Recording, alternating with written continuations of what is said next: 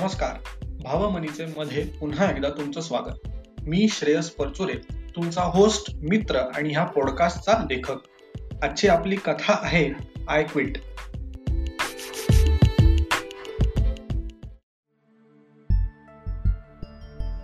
समोरच्या त्या झगमगत्या स्क्रीनवरच्या एक्सेल शीटमध्ये शेवटचे चार दोन फॉर्म्युले टाकता टाकता क्षणभरच तिच्या डोळ्यांसमोर त्याचा चेहरा आला. हे आज सकाळपासून सुरू झालं होतं. आज तिला मुंबईच्या ऑफिसला ट्रान्सफर घेऊन बरोबर एक वर्ष झालं होतं. त्या दोघांच्या शेवटच्या संवादातले त्याचे ते बोचणारे टोचणारे शब्द मनातून काढून टाकायचा अथक प्रयत्न करून सुद्धा तिला ते आज तरी काही केलं जमत नव्हतं. त्याच्या म्हणण्यात चूक होती असंही नाही. बरंचसं तथ्य असलेलं त्याचं ते बोलणं तिला पटतही होतं आणि त्याचा थोडाफार रागही येत होता. शेवटी आता समोर दिसणाऱ्या त्या चौकोनांमध्ये लक्ष लागेना आणि आता अजून वैताग वाढवण्यात काहीच अर्थ नाहीये हे ताडून रेशमाने एक सुस्कारा सोडला. लॅपटॉप बंद केला आणि एकदा सभोवारतीने नजर फिरवली. ती बसली होती ती कॉन्फरन्स रूम बरीच मोठी होती. मोठस टेबल त्यावर सकाळपासून पिऊन रिकाम्या झालेल्या बिस्लरीच्या चार दोन बाटल्या साडेसहाच्या सुमारास मागवलेल्या चहाचे कप्स आणि स्नॅक्सच्या रिकाम्या प्लेट्स अजूनही तशाच पडलेल्या होत्या. इतर वेळी अगदी कर्तव्य दक्ष वगैरे असलेला हाऊसकीपिंग स्टाफ ऑफिसची वेळ संपल्यावर का बरं असा ढिला पडला? असा एक विचार तिच्या मनात येत असतानाच एकजण ते कप उचलायला आत शिरला. ती मनाशीच हसली. बारा तेरा रिव्हॉल्विंग चेअर्स वेगवेगळ्या दिशांना रोखून असल्या तरी त्यावर बसलेल्या बहुतेकांची तोंड समोरच्या प्रोजेक्टर स्क्रीनकडे केंद्रित होती आणि इतरांना डिस्टर्ब होणार नाही अशा आवाजात पाच सहा जण काहीतरी चर्चा करत बसले होते. वेळ रात्रीच्या साडेआठ पावणे नऊ कडे झुकू लागली होती खरी. पण आज तरी हे काम संपूनच घरी जावं लागणार होतं. त्याशिवाय काही सुटका नव्हती.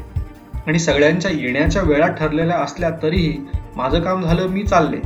असला प्रकार इथे चालायचा. नाही त्यात तुम्ही सिनियर जर असाल तर नक्कीच नाही. त्यामुळे थांबण्याशिवाय आज तरी गत्यंतर नव्हतं. आपल्या अवतीभोवती इतस्ततः पसरलेल्या आपल्या कलिग्सकडे पाहत ती जरा उठली आणि जरा पाय मोकळे करावे म्हणून ती त्या कॉन्फरन्स रूमच्या बाहेर पडली. मुंबईच्या कोणत्याशा क्लायंटचं ते ऑफिस क्लायंटकडची इतर लोक आपापली कामं संपवून सुखाने घरी गेली होती आणि फ्लोअरवरचे दिवे सुद्धा आता मालवले गेले होते. क्वचित एखादं क्युबिकल आणि ती कॉन्फरन्स रूम इतक्याच काय त्या उजेडाच्या जागा. हा आणि दूरवर दिसणारी पॅन्ट्री किंवा कॅफेटेरिया रेशमाचे डोळे एकदम चमकले. इतका वेळ तिथे अत्यंत वेगाने सुरू असलेल्या एसीने तिच्या अंगातली सगळी उष्णता पार खाऊन टाकली होती. त्याच तंद्रीत कॉन्फरन्स रूमच्या ठीक विरुद्ध दिशेला असलेल्या त्या कॅफेटेरियाच्या दिशेने रेशमाची पावलं वळली. कॅफेटेरिया सुद्धा काही फार वेगळी परिस्थिती नव्हती. इथेही थंडीच होती. अर्थात सेंट्रलाइज एसी असल्यामुळे आणि कॅफेटेरिया तशी रिकामीच असल्यामुळे तिथलं तापमान खरं तर अजूनच कमी वाटत होतं. रेशमाने व्हेंडिंग मशीनमधून गरम गरम कॉफीचा वाफाळलेला मग भरून घेतला. कॅफेटेरियाची एक बाजू अगदी अशी सी फेसिंग होती. तिथे त्या काचेवर लावलेल्या ब्लाइंड्स वर रोल करून ठेवल्या होत्या. आणि तो बाहेर पसरलेला अथांग समुद्र त्या फ्रेंच विंडोज मधून तिच्याकडे रोखून पाहत होता.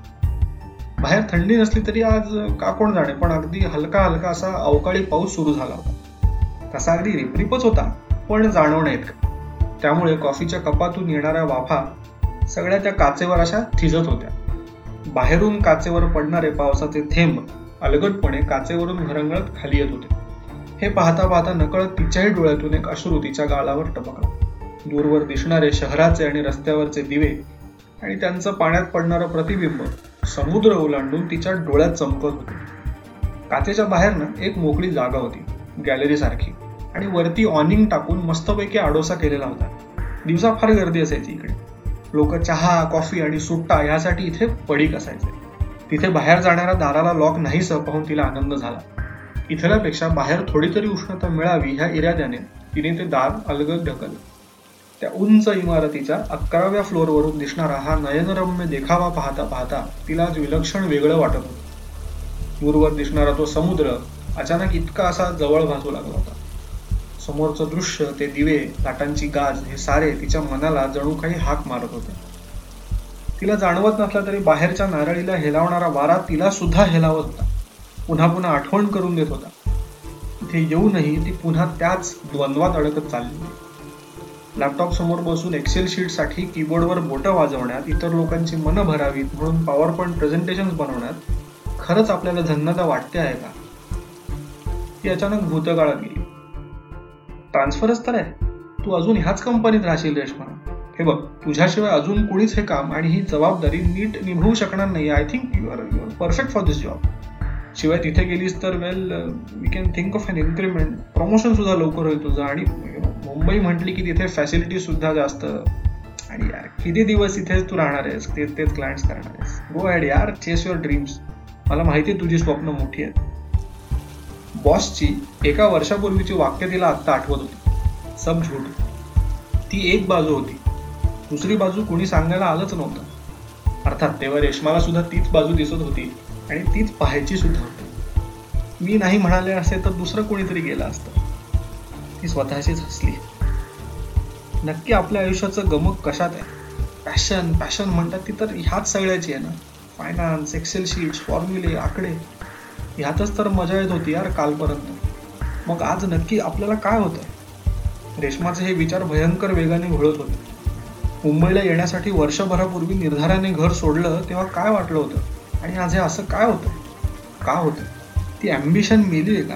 की रोज मरते. नाही तसं असतं तर नाही तसं नाही. तसं असतं तर ऑफिसला आलेच नसते भरपूर पैसे कमवू असं म्हणत म्हणत मी माझ्या नात्यांशी तर खेळत नाही ना. वर्षभरापूर्वी किमान विकेंडला तरी तो भेटायचा. तेव्हाचा तो मिळणारा आनंद खरा की क्लायंट समोर तगडं प्रेझेंटेशन दिल्यानंतर मिळालेली शाबासकी जास्त मोठी. रेश्माला महेशसोबतची ती शेवटची भेट अजूनही ठळकपणे आठवत होती. घराच्या गच्चीवर दोघे बोलत उभे होते. उभे कसले? ती शांतपणे टेकून उभी होती कट्ट्याला आणि तो जोरजोरात हातवारे करत ठेल्या मारत बोलत होता. अगं तुझ्या आईबाबांचा तरी विचार कर. तू मुंबईला गेलीस तर त्यांच्याजवळ कोण असेल? मी इथे असणार आहे ना? मग आपली भेट कशी होणार? रेश्मा यार माणूस एकदा दूर गेला ना की त्याला नसण्याची सवय लागते त्याची. हे हे हे लॉंग डिस्टन्स रिलेशन वगैरे पुस्तकातून वाचायला ठीक आहे ग प्रत्यक्षात मात्र. रेश्मा काहीच बोलत नाहीये हे पाहून तो अचानक बोलायचा थांबला होता. रेश्मा अगं तुझा चेहरा बघ तुझा निर्णय झालाय. मला फक्त फॉर्मॅलिटी म्हणून बोलवलंस आज. मी ते चार तास बोलत राहिलो ना तरीही काहीही उपयोग होणार नाहीये. पूर्वीची रेश्मा नाही राहिलीस आय नो आय नो कशाच्या मागे लागलीस तू? तुझी पॅशन नव्हे तर पैसा खेचतोय तुला मुंबईकडे. लेट मी टेल यू आत्ताचा तुझा माझा पगार मिळून आपल्याला खूप येतं. We don't need so much money Reshma we don't need so much money पैसे लागतात महेश. जितके असतील तितके उत्तम. आणि आजकाल महागाई. सोड यार. तो तसाच तणतणत निघून गेला होता. मग रात्री त्याचा शेवटचा मेसेज आला होता. आत्ता ह्या क्षणी बोलून काहीच उपयोग नाही. तुझा निर्णय मला पटलेला नाहीये. पण परत येशील तेव्हा सुद्धा मी तुझ्यासाठी थांबलेलो असेल. कदाचित तुझ्या जिद्दीला हरवायला हे एकच अस्त्र उरलंय माझ्याकडे. Bye Reshma best of luck बस. त्या दिवसानंतर ना त्याने कधी फोन केला होता ना रिप्लाय ना कॉल बॅक रेश्मा जणू काही अशी लांब अज्ञातवासात दूर कुठेतरी निघून गेली होती. दूरवर वीज चमकली आणि रेश्मा एकदम भानावर आली ही बाबा काय करत असतील तिकडे? त्यांना काळजी वाटत असेल का? एकटे पडले असेल का? आणि महेश तो जात असेल ना अधूनमधून घरी? सगळी स्वातंत्र्याची पैशांची हौस अचानक फिटली आहे का माझी? कमाईचा तो कोणता आकडा आहे जो मला परत घेऊन जाईल? जी काही स्वप्न पाहिली होती ती स्वप्न मला परत जाण्याची मुभा देतील का? कॅलेंडरमधला तो दिवस कधी उगवेल? ज्या दिवशी तो पुन्हा एकदा माझ्यासमोर येईल बोलेल. एकांत काय? कधी कधी हवा हवा असं वाटू शकतो. एकटेपण मात्र हे जे चाललंय हे वेळ नव्हतं. रेशमाचं एकटेपण आता तिला खायला लागलं होतं. ती कॉन्फरन्स रूम त्यातले तिचे कलिग्स बॉस प्रमोशन ते चाललं होतं ते क्लायंटचं पेंडिंग काम. बाल झालं. नुसते अगणित प्रश्न. अगदीच कमी किंवा अजूनही उमगत नसलेली उत्तरं. हा समुद्र असलाच. दरवेळेला त्याच्यासमोर आल्यावर नुसती प्रश्नोत्तरं घेऊन येतो. इतके दिवस उत्तरं असायची तोवर मजा येत होती. आज मात्र फक्त आणि फक्त अनुत्तरित प्रश्न उभे होते. घड्याळात मिनिट काटा दोन वरून तीन कडे सरकत होता. रात्रीचे सव्वा नऊ वाजायला अवघी काही मिनिटं शिल्लक होती. दूरवर बसलेल्या आपल्या सहकाऱ्यांच्या हसण्या खिदळण्याचा आवाज येत होता. बहुतेक सगळ्यांची कामं उरकली असावी. तिला कळून चुकलं की तिच्याकडे आता विशेष काहीच पर्याय नाही. रेश्मा अचानक पुढे झाली. तिने त्या कट्ट्यावर कॉफी मग ठेवला आणि ती खाली वाकून बघू लागली. अकरावा मजला म्हणजे काही चेष्टा नाही. इथून तोल गेला तर शेवटच. महेशचा चेहरा तिच्या डोळ्यासमोर आला आणि तिने झटक्यात निर्णय घेतला. ती एकदम मागे फिरली. जीन्सच्या खिशातून मोबाईल काढला आणि ईमेलची विंडो उघडली. एक साधारण दोन मिनटं तरी त्या स्क्रीनकडे ती एकटक पाहत होती. मग तिने भराभर लिहायला सुरुवात केली. मेल सेंड झाल्याचं नोटिफिकेशन आलं आणि रेश्मा पुन्हा रूमच्या दिशेने चालू लागली कॉफीचा मग कॅफेटेरियातल्या बेसिनमध्ये ठेवला आणि मोबाईलमध्ये एक एस एम एस तिने टाईप केला. रेश्मा फोन लॉक करत आत वळली. इतरांना थांबवून ठेवण्यात आता काहीच अर्थ नव्हता. रूममधून बाहेर पडताना तिच्या चेहऱ्यावर असलेले भाव मात्र आता फार बदलले होते. कलिग्जना बाय म्हणून ती लिफ्टमधून पार्किंगकडे निघाली.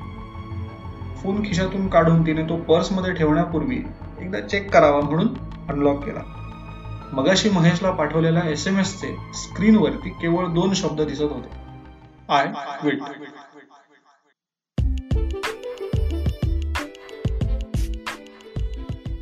आजचा भाग तुम्हाला आवडला असेलच तुमच्या प्रतिक्रिया आणि अभिप्राय व्हॉट्सअप फेसबुक इंस्टाग्रामवर मला नक्की नक्की नक्की कळवा.